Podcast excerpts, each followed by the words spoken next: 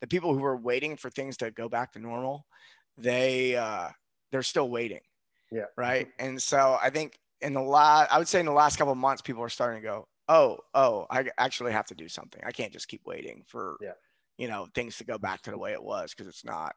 So there's a little bit of that. The the coaches who did the best, the the the coaches that I'll say this, the coaches that had the hardest time were just trying to take what they were doing in the gym online. Yeah. Like just meet me on Zoom. Mm-hmm. it doesn't work that way. Yeah. Because now you're you're competing in a global market and people are going to go to whoever they like the most. Yeah. They'll be loyal. I found people will be loyal for about 2 months. And after about 2 months, you know, if you're not providing the value that they they expect, then they're going to ask for their money back. Yeah. So uh yeah, really teaching coaches how to provide value outside of a Zoom fitness class was th- those people who were able to crack that code and put more emphasis on some of the softer skills of coaching uh, did a lot better.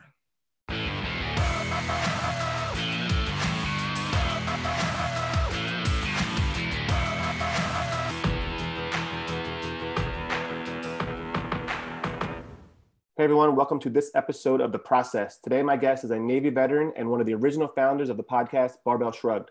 Over the last five years or so, he and his team have revolutionized the way that gyms, trainers, and online coaches do business. He currently has a podcast, The Mike Bledsoe Show, and his coaching business, The Strong Coach. Please help me welcome Mike Bledsoe to the show. How's it going, man? It's going great. Thanks for having me on the show. Yeah, man. Thanks for being here. So, um, yeah, when I first met you or heard of you, it was from the podcast, you know, Barbell Shrugged, and um, to me, it just looked like you know uh, a bunch of friends doing CrossFit, talking about you know CrossFit and lifting and lifting heavy stuff, just having fun. You guys didn't really monetize in the beginning. Tell me a little bit about how the idea came and how you guys got started. Yeah, we um, well, the idea came when I I started listening to podcasts myself, and I was listening to a guy named Robb Wolf, and because I was a nutrition geek, and he was a he was the quintessential nutrition geek. And I remember listening to it. And then I had uh, the guy that was interning for me at my gym. I owned a gym in Memphis, Tennessee at the time. And in 2011, he was saying, Oh, you should listen to the Joe Rogan podcast. It's so good. And I'm like, All right, you mean the Fear Factor guy? You know, the, and I, uh, I went and uh, listened to it and I realized that when I heard Joe Rogan, I go, oh, you can pod your podcast can be in any format you want. Like it, the the possibilities of what could a podcast could be opened up, and immediately I go, well, there's got to be one where like a fun, entertaining strength and conditioning show uh, targeted at CrossFitters. And I looked around, there was nothing, and I go, oh man. And so I, uh, my buddy Chris and I, uh, Chris Moore and I well, let's just start a podcast. Let's just start, let's get a microphone and start jamming. So we started doing that. We played around with it. And then I decided after listening to audio, like I didn't like just using a, a Yeti mic. So I went to uh, Guitar Center and I said, look, I got a thousand bucks I can invest in this. I want the best quality sound I can get for a thousand bucks, four microphones. So they sold it to me and then i started doing like um, uh, I, I, set up a studio in my garage and i started holding uh, i guess what was it called? Uh, I, I, would just have friends over and we'd start podcasting. And after a couple months of just screwing around with i was doing like ustream. I was like live streaming it and all sorts of stuff and i was just screwing around with it for a couple months. And then uh, I, you know, up until that point, I, I owned a gym and I had, I was really, I used a lot of internet marketing tactics and I learned from digital marketers and digital information product uh, guys um, that you could make money online. And I tried blogging and I tried setting up email and I just, I'm not much of a writer. And like me being consistent in writing was a challenge for me at the time. And so it hit me. I go, oh, this podcast thing, that's that's my that's how I generate leads. Okay. All right. Now so I had I knew that I that it was a way to make money online, but I didn't know how. I didn't have a plan. and it was really came out of just being passionate about it. Like you could have not paid me a dime, I was going to do it anyway. Um, and we sold some like online seminars and we sold some like posters and stuff. We were making the first 18 months of the show, we were making like a thousand bucks a month. And then, uh, yeah, I went to a conference and that uh, Eben Pagan put on. And I was looking at like the dating industry and how the digital information products were put together for that. And I go, you know what? I can do that for fitness. So, uh, yeah, the, the I'd say within two months after that, we were pulling in 30,000 or more nice. in recurring revenue. That's awesome. so it's like sometimes you're, you're just like one small tweak away from, yeah. from making good money. And, but until you find that tweak, it feels like it's a million miles away. No, for sure. I mean, I think it was Gary Vee who said like the, the longer you can take like, to, position, to position yourself, the more opportunity there'll be to monetize, you know, like later on and I felt like you guys are just having fun and just putting out good content and just like having a talk in your garage pretty much about what, what you guys love. Um, when uh, did you guys monetize like right off the bat with those other things like the posters and stuff, or like well, your first product was like an actual like lifting program that you put like in a PDF or a video video series? It was. Or? Um, I think it's about four or five months in. We started selling some posters, but we didn't push them really hard. It was it's like 50 bucks for a, a stretching poster. And then Chris Moore, he, he did a seminar at our gym and I recorded the seminar and sold that for a hundred bucks. Nice. It was about a, a three hour seminar on, on how to like lift for strength. So we didn't put out any training programs, but we did put out education because I think that's where our minds were, were at. Like we weren't, we didn't want training programs. So we we wanted education, so we created yeah. education. And it wasn't until I got, you know, I went to that conference where I go, what the, what do they want? I was like, oh, they want workouts. Okay, I'll give them workouts. Did you guys do anything special to uh, to drive traffic to the podcast, or was it just the content and you know just putting just putting it you know syndicating it everywhere that, that you could online, or how'd you do that? Yeah, you know, in the beginning, I had about 200 Facebook friends, uh, and that was it. You know, that was, and, and, we had our email list from the gym. So the email list from the gym might have been a couple thousand. Uh, the uh, yeah, Facebook. I was the most popular guy on the show, so I had like 200 friends on Facebook. Then maybe 300. Who knows how many? Not a lot. Um, and we just put it out, and it was like it slowly it slowly got more and more attention from week to week because no one else was doing it. And this is what I tell people all the time is like you can't repeat what I did because. What I did was I was very niche. It was I was I was in a niche, but that's not a niche anymore. You can't yeah. do strength and conditioning that's targeting CrossFitters because there's only a thousand podcasts already doing that. Yeah. so we were we were like I, one of the things we did well is we were in a niche and um, we also had Rich Froning, who is the CrossFit Games champion, on like episode two. So a lot of people were Googling him. He would pop up on YouTube. Now we, they're watching our show and then they're subscribing to our podcast. So I would say the, I'd say the first like 10,000 uh, followers out of that was very organic. You know, it was really just we were working and it was happening. And then for us to have what took us from like 10,000 followers or, or downloads per episode to 150,000, 200,000 downloads was, and a couple hundred thousand YouTube subscribers was we, we were running ad traffic to our lead magnets. So after we after we ended up uh, uh, offering programs and we created lead magnets for these programs and we were running ad traffic to them, what we noticed is we our podcast instead of being a lead generator, it became a lead, lead nurture. Yeah. And so we would hit them with a Facebook ad, they get on our email list, and immediately we're like, hey, thanks for joining the list. We've got these five episodes that we think you'll love since you opted in for this lead magnet. So it was a really beautiful way of of like it was creating leads, but we were also really we grew the podcast really fast. I, I, if we didn't do the Facebook ads, it probably would have been maybe a quarter of the size. Nice. Yeah. And uh, how'd you make the transition from you know the B2C with the barbell shrug to barbell business? And like how many years into that? I'm not exactly sure when you guys started that. Well, what's funny is I started barbell business like around the time I started making money from barbell shrug.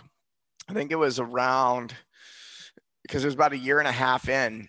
And what was happening was uh, because we were using good business practices and we had we had learned some things from uh, some some fitness pros on how to run a gym, we were doing pretty well.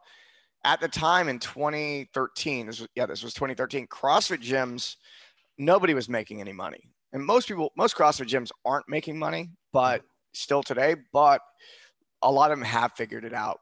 So we were one of the few gyms that were actually making money. Then I had I had athletes training in my gym that were you know going to the games. I had we were showing up to competitions. We had a strong team. So in the region, I was starting to get some you know. Plus, I had this podcast, so now I'm getting hit up all the time. Like, how do you run your gym? What do you charge? Can you? And I found myself getting on the phone and just consulting for free.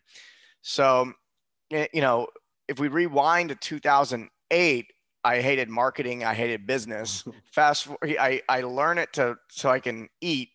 And then fast forward, you know, five years and I'm consulting and I'm doing it for free. And I go, I love this. I'm having so much fun sharing with people how to be successful. And, uh, but I, I'm like, I can't keep just doing phone calls all week. Yeah. I was like, you know what? I'm getting the same questions over and over again second podcast. So it was near the end of 2013. We started Barbell Business. Um, actually, I had a habit of springing things on my my partners and co-hosts like during shows. like, oh, we're gonna start this. They're like, oh, we are. We didn't discuss that. Okay. and uh, so we launched that, and I'd say, I think it was about a year later, we we launched a product that helped teach gym owners. It was called uh, the name of our gym was Faction, Faction Fundamentals Blueprint. I bet you could still buy it. It's uh it's out there floating around. 1500 bucks and it would it was it taught gym owners how to we gave them some email sequence stuff. We thought it was Aweber back in the day. Yeah. And uh we said this is the first 12 you're going to teach fundamentals. These are, this is exactly how to teach a class. This is what we teach for nutrition. This is what we teach for movement. This is what we teach for workouts and then this is when you make your pitch. So like we we had a little bit of basic sales in there. And so that's that's really how that one took off. And that one did that one did pretty well. It's funny is because it didn't get a lot of attention in the beginning but i remember after the first year it made like $250000 from that product. And it was literally just doing the show once a week is all we did to promote it. Nice now, I don't know if it was Barbell Business or maybe your your personal show, but you've had some big names like on the show. I, I even believe one time I think you guys flew up to like San Francisco, got like Tim Ferriss on there, I think. Yeah. That, yeah, I remember yeah. that. Yeah, I've, uh, that, I've interviewed him a couple times now. Yeah, now you guys live in the same city, so it won't be as hard. yeah, yeah, we'll see. So, what was your strategy to get bigger name people like on the podcast, get them on the show? You know, it was um, it was a bit of a climbing the ladder type of scenario. The, the, two things that really allowed us to do that um, was that we did all of our podcasts in person, all of them. Right. And so I ended up being buddies with everybody. I mean, you know what it's like. Yeah. We've done shows. And so it's like, it's like, we're going to go grab a bite. We're going to like, we're going to, we're going to kick it. And so we end up being friends with people. So if we were to uh and, and, then i think there's something that happens when people see you on camera so people see me on camera with tim ferriss. Yeah. And so like now people are going joe rogan you need to get mm-hmm. joe rogan or mike you need to go on joe rogan. So people are like tweeting joe rogan and about about me which is hilarious. That doesn't happen much anymore. But it was i think it was like spending time with people in proximity and then just saying, Hey, who, who would you be a good interview for this? And really just asking that person.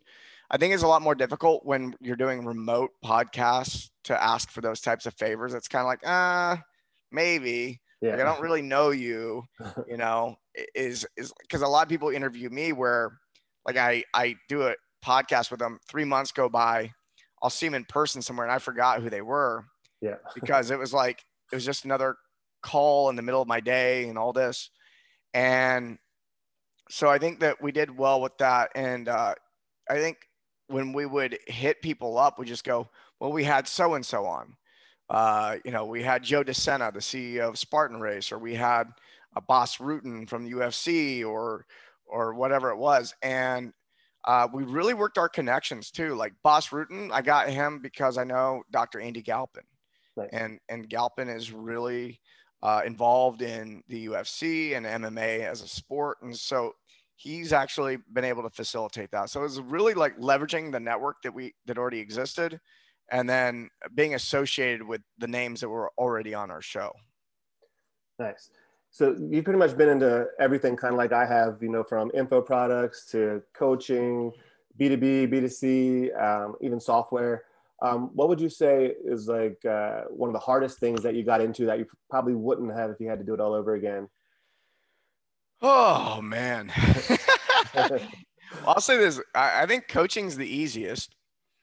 Um, you know, it, it's it's like the it's super high skill, like to do it well. Yeah. But once you have that skill, and I'm sure it depends on the person.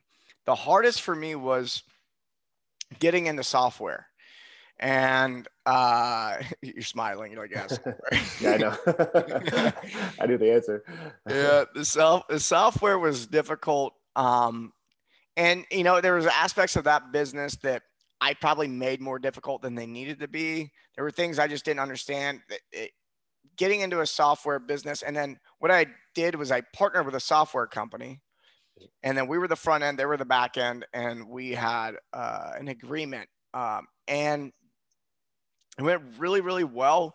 But I noticed that between the two companies, so like the thing I learned there was it wasn't just the software piece, it was that that business relationship with other human beings, and we weren't quite aligned mm-hmm. on values. Like there was just something that was off. Yeah, we were serving the same clients, we were interested in helping them do the same thing, but what we thought was important, like the things that we would prioritize, was different. And so uh, that actually ended up making it a lot more difficult. And uh, so I think that's what it, it's kind of hard to say that software was harder. I was like, I don't know if it was due to the relationship with the software company or if it was the actual uh, uh, business was harder. But I do remember wanting the software to improve faster than we were able to, to improve it. And yeah, that's that's a common problem in pretty much every software company I know. yeah, and every and the clients, you know, want it, and it, like we we change and we make a major iteration we're excited about, and then there's another problem. So it was, uh, yeah, I would say that was the least enjoyable, and that's some of the reasons why. So you've done like you started with B 2 C and then you know B to, and then B 2 B what do you think are like the major differences or challenges when you're promoting or marketing or even running a B2C company versus a B2B? Um, B2C, I, uh, or sorry, B2B, um, I actually find to be easier uh, on the sales front because I can, I can, I've always been in the business of making sure that my clients make more money. Yeah. So it's like, give me a thousand, you'll make 10,000. And they go, yeah. oh, I was like, if, if if they can find the money to do it, they'll do it yeah. because it works, right? So it's it's pretty easy now. The B to the B to C um, eh, for things that are not about making more money, um, I find that to be a little more challenging on the sales side, and uh, I see that uh, so one of the things that we did really well with Barbell Shrugged, our first offer was the six month muscle gain challenge, and it blew up. And the reason it blew up is because it was a specific goal and a specific amount of time, and it hit a specific pain, pain point. We got a lot of hard gainers in there. And then, you know, I made the mistake of making additional programs that did other things that didn't really hit the pain points with yeah. my specific audience as well.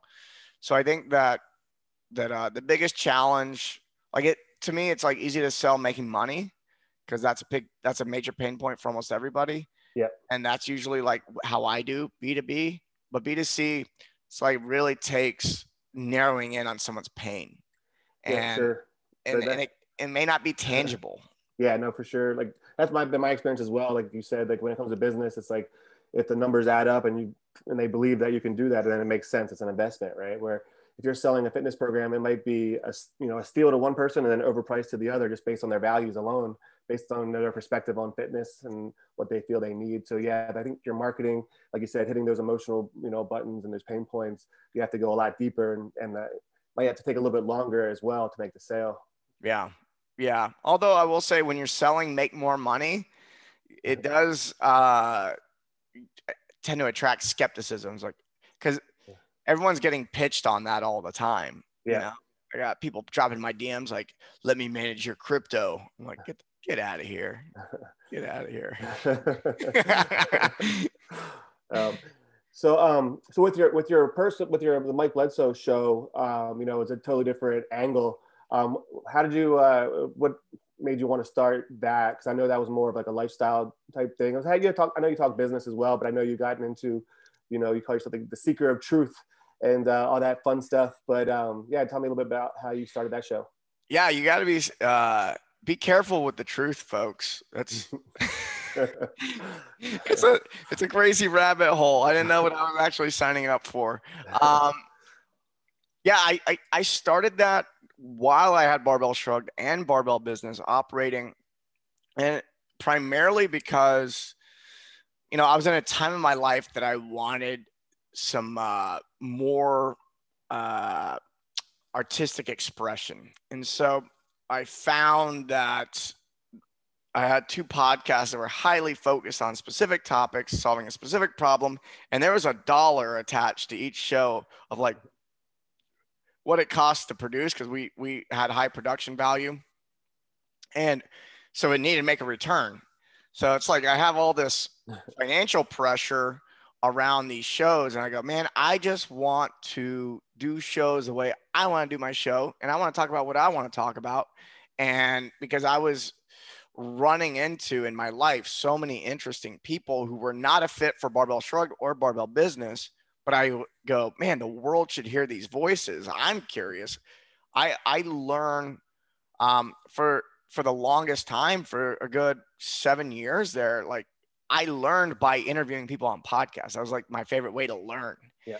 And so, uh, yeah, I, I started interviewing people around things like sexuality, spirituality, um, you know, business that was not necessarily associated with the fitness industry, uh, psychedelics. Uh, there was just all these things uh, that that weren't a fit for what I was doing previously, and I, at the time, I, I guess I needed it because I was because I did it, and uh, I look back on it. I go, wow, that was just a really just this desire to express myself, and uh, I would say I don't.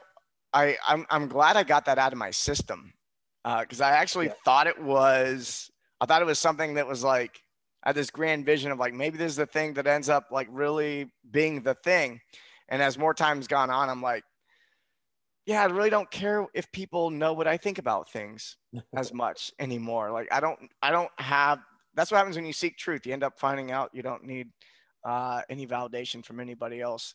So it, uh,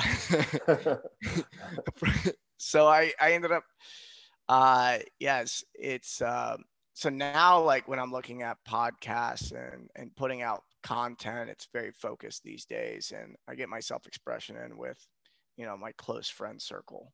Nice. So I, I I do think it's I think it's interesting to watch a lot of coaches out there just teaching people like just express yourself. I'm like, hang on, hold your horses.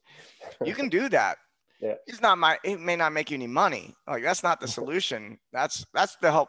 They may help you in some way and that you're letting off some steam so then you can then focus, but it's not going to lead directly to to helping and serving other people. Nice so that, let's change gears a little bit. Get off, the, you know, from podcast to your your latest, uh, you know, the strong coach. You kind of went back to your roots to coaching, but also helping people with uh, their business and online, um, especially with uh, the last year and a half or so. You know, people really needed that. So, um, how did you get, how did you start the strong coach? And just tell us a little bit about that story. Yeah, I um, man, it's it's actually it's it's a beautiful story. The the uh, I left Barbell Shrugged and I left Barbell Business in the uh, like January 2018, and I had gone through you know some personal development work and really did a lot of reflection, and I um, my business had done you know we we had had some hardships at the end of 2017, and I really got questioning you know is this what I should be doing? why why did I build this? You know, why did I build this company? Why did I why did I get so well known? You know, how like it's just I built this really strange life that is where I have notoriety and money and I'm not any happier. And I go, fuck man, this is not this is not what I mm-hmm. thought it was gonna be. So I said, you know what, I'm taking I'm taking a year off. I'm gonna take a year off and I'm not working. I'm not doing shit. So I ended up starting three businesses that year. but the first six months, I did not do anything. The first six months, I traveled around the world. I kicked it. I I didn't do anything, and I was intending to not work. I was in an extended sabbatical, and I um, I was actually here in Austin, Texas. I was visiting Austin, Texas. I hop in a float tank one night for a 90 minute float. And in the first five mi- minutes, the name the strong coach comes into my my consciousness. I'm like, okay, I get ideas all the time in the tank. No big deal. Just let it go. And then the next, for the rest of the float, I just got the message. No, you need to help these coaches out, and you know exactly what to do to help them out. So do it. So I said, okay. So um, the next day I was actually I was staying with Michael and Adi Casu, who's who are a couple who I coached them both. They were part of the mastermind early on with Barbell Business, and they had built really successful coaching businesses. So not only did I I get out of the tank, but I get out of the tank and I go see them, and uh, I'm like, okay, this is even more confirmation. And I mentioned it to them. I said, should I do this? And they go, well, yeah, you're the perfect person to do this. I go, okay, well, that's great. That feels good. Um, and my intention and what, what I realized afterwards is I was traveling around and I was I was popping into gyms and I was hanging out with coaches. Coaches are my favorite people to hang around, and I um, I noticed that they were having a hard time communicating with their clients. I I recognized that some of the stuff they were doing with clients, I was like, ah, man, they're not going to keep that client very long. They're just you you know how it is. You see a trainer with with a with a client and it's just cringe most of the time. Yeah. So that's what and I go, you know what? So when I when I launched the Strong Coach program, I put a call out on my podcast. I said, "Hey, I'm going to take uh, five coaches. I'm going to do a beta program. I'm going to take five coaches to an 8-week course where I'm going to teach you how to be a better leader, how to communicate better with your clients, help get your clients better results, all this stuff." I had 100 applications come in. And so I ended up selecting six. And I selected the six. And by the time I got to week three, so I thought I knew what I was going to present. I mm-hmm. got to week three and I realized I've got to teach these people business. I, what good is teaching them how to serve their clients better if they can't even get the clients in the first place? Yeah.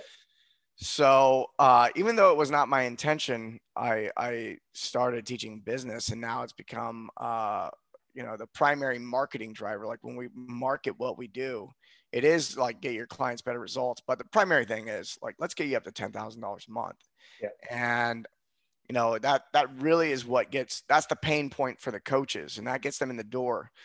Um, so it's it's been a really beautiful process, and it's the first time in business where I wasn't, where I was really just giving the clients what they needed.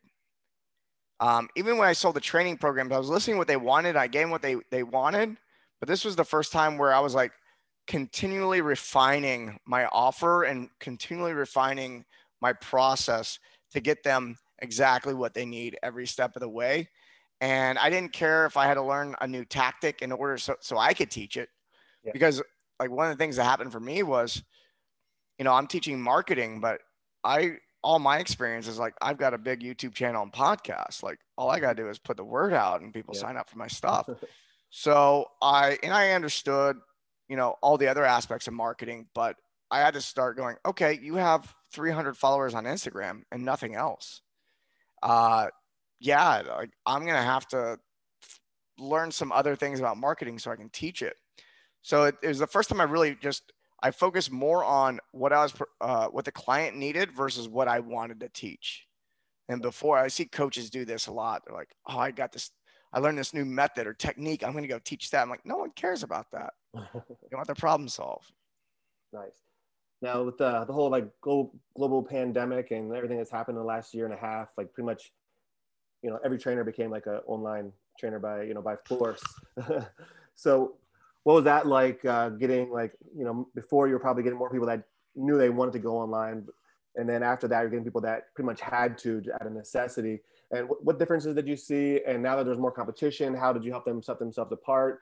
And uh, what kind of offers did they did they uh, did you recommend out of the gate you know for them? Yeah man when the pandemic hit i i was going oh shit. I, like, I do not know what's going to happen. Uh, what I, what I did was I ended up getting on. Uh, I I was hosting uh, daily calls for anyone who had ever graduated from any of my programs. Nice. It was uh, they could hop on Zoom with me. There'd be 30, 40 people every day coming in, and I'd go, and I had them fill out a Typeform before they came in. I was like, "What's your what's going on for you?" And we would just problem solve for a couple hours every day. And so that really informed me on what to do because some of the, my ideas in the beginning didn't work. Uh, but the uh, as far as gym owner, I'll, I'll, talk about gym owners and then I'll talk about coaches because they're they're they're different. The gym owners that did well were the gym owners who already took on being a coach. Yeah. And they they were selling coaching packages instead of gym memberships. And so they were really being a little more they were being more holistic in their approach to helping uh, their clients reach their goals. And then so there were gym owners who, you know, for that they they like intellectually wanted to do it, but something inside of them was holding them back from pulling the trigger on offering their clients more. Oh, there's a lot of like, you know, self sabotage type of things going on. Like, oh, I don't feel like I have anything to offer. I'm like, you know, like this is why you're here. We're we're teaching you to offer them something new and how to communicate that. But what I noticed was the people who remained like I just, you know, I have gym memberships and that's it. They suffered. And the, yeah. and the coaches, uh, the gym owners who were really coaching their athletes and had set up goals and they were like, they were willing to, to meet them anywhere in their life to help them achieve those goals. Those clients actually got more members. So I had gym owners at the beginning of COVID who got more members. Nice. And then, um, but then I had some that basically went out of business. Yeah. And then uh, uh, with the coaches, what I noticed was there was a huge surge. We had a surge of new clients come in when COVID hit. And it was a wake up call. People go, oh shit, I've been waiting. I've been waiting to take control of my own life. I think a lot of people realize that that they were not, you know, they were just uh, drifting through yeah. life. And then this was the wake up call like, you're not, you think you're safe by mm-hmm. not doing anything, but you're not safe. Yeah. So we had a big influx of people come in that were like, okay, I'm ready to take charge of my life. I go, perfect. You're in the right place. Let's do it.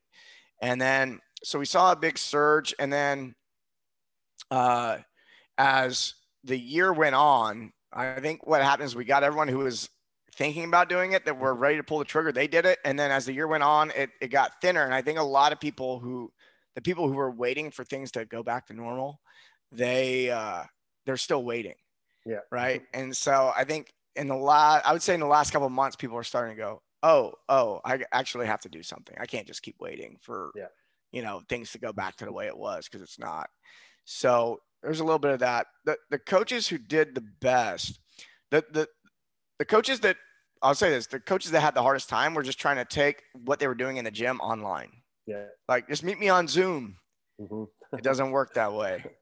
Yeah. Because now you're you're competing in a global market and people are going to go to whoever they like the most. Yeah. They'll be loyal. I found people will be loyal for about 2 months. And after about two months, you know, if you're not providing the value that they they expect, then they're going to ask for their money back. Yeah. So, uh, yeah, really teaching coaches how to provide value outside of a Zoom fitness class was th- those people who were able to crack that code and put more emphasis on some of the softer skills of coaching uh, did a lot better. Nice. And um, what, what are some of the main things that you, uh, when they do go online, that you teach them to be able to scale? Because like, I know, like you said, a lot of them just take what they're doing offline, online, and which definitely isn't scalable. Um, so what, what other kind of offers would you recommend for them to be able to continue to grow their company and not, you know, come up to like a time crunch where they have no more, you know, no more time themselves or they have to go out and recruit other coaches or is there, do you have a, um, an offer that's truly scalable? Um, so for for our clients, the offers they're putting together. Yeah, the coaches like so like if they're doing a coaching business, like they can you know if they're the only ones coaching, they can only take on so many clients based on you know how much time they're they're giving that each client or whatever, right? So yeah. if it's like group coaching or is it getting other coaches underneath of them or is it a product or you know? Yeah, yeah, program? yeah. So so uh, what we do is um, there, there's two things that we do that we focus on in the business. One is I tell people all the time in, in, the first month of the training, they're like, why are we doing all this work that's not specifically giving me clients right now? I, I go, I don't want you to do what I did. Mm-hmm. I don't want you to build a, a, a million dollar brand and still hate your business. like, and, and be working really hard because I worked hard to, to grow that business and uh, it doesn't have to be done that way. Yeah. So what we do is we configure, we, we, we suggest models uh, that are scalable. And so what we do is we teach everyone to really choose a specific niche and really nail it hard. Um, I like to, in, in the beginning of the strong coach, I didn't give a lot of structure. And as we've been operating longer, I go, I see that this works. So yeah. we're just going to teach this. And we, we know how to deviate from the, the curriculum, but it really is nail the, the niche down. So what you end up is you have people who they have a common goal and they have common struggles and problems. And so we say, look, create a, it might be a 30 day, 60 day, 90 day, six month program. So we have, we have coaches that take people, what we, what I'm a big proponent of, and not everyone does this, but 90% of our clients do build a program that has curriculum. Mm-hmm. So it's, you know, 20 minutes of curriculum a week. They get a group coaching call. They get some text accountability. There's all this stuff built in to help them uh, reach their goals. And it's all about, it's all about what is it, what is it that you can provide as a coach that's going to help them reach their goals? And because most coaches just think, oh, I learned this in my certification. So that's what I offer. It's like, mm-hmm. no, there's all this other stuff you could be doing think outside of the box. Yeah. And so uh, we have so many examples of that now that it's easy for coaches to go, oh, I'll just adopt this, I'll adopt that. And so what ends up happening is when when you have a a uh, coaching program that's based off of curriculum and there's and there's uh, things that are happening from week to week, I can now hire coaches. So I, I basically teach people how to do what I do. Yeah. I just teach them mm-hmm. how to build the business the way I built the strong coach. And I've been able to hire coaches and then they know the curriculum front to back. They have all these coaching skills and then they help the clients through the process. And so I, I have seen some coaching businesses where there's not a lot of structure and what those coaches need to they what they need to pay those uh, the coaches that are working for them they need to pay them a higher rate yeah but uh, we've automated so much of the process uh, that the coaches really just got to show up to their coaching call and help people, you know, move through whatever stories they have going on. They have some responsibilities, but we really lighten the load. So um, I don't, they're not having to create anything. Like mm-hmm. I created everything and they're just working off of my structure. So I, it makes it much more scalable uh, because it, if you have to find a high level coach like all my coaches are high level. I'm not saying that that's not the case, but if I had to find someone who was going to coach, like my coaches couldn't coach like I coach. Yeah. So I've got to like, by creating that curriculum, it expands what we're able to do, and it also makes it much more difficult for, uh, like like they're just not interested in going and doing it on their own either because they're like they're very happy coaching and they recognize all the work I do to create structure and they're like okay I'd rather just coach the strong coach. And uh, any coach can do that with their business if they create enough structure. Nice Hey man, I just wanted to thank you again for being on the show. A lot of great, uh, great advice, great insight. Is there anything you want to leave my audience with? Uh, the floor is yours. Let them know how to find you, all that good stuff. Sure. Yeah. Thank you. Um, yeah. On Instagram, uh, Mike underscore Bledsoe and uh, the Strong Coach. Those are both Instagram accounts and uh, thestrongcoach.com. Aside from that, yeah, that's that's about it. I'm keeping it simple these days. Awesome, man. It looks like everybody that left California is either, you know, Texas, you know, Austin, Florida, or Puerto Rico. So you probably know, already know a lot of people down there. I do, yeah. Like there's a, I went to a party last weekend. I go, I think half these people are from SoCal. yeah, for sure. Well, hey, man, it's great catching up. It was great talking to you, and I'll be in touch soon. Thanks, man. All right, Jeff. Thank you.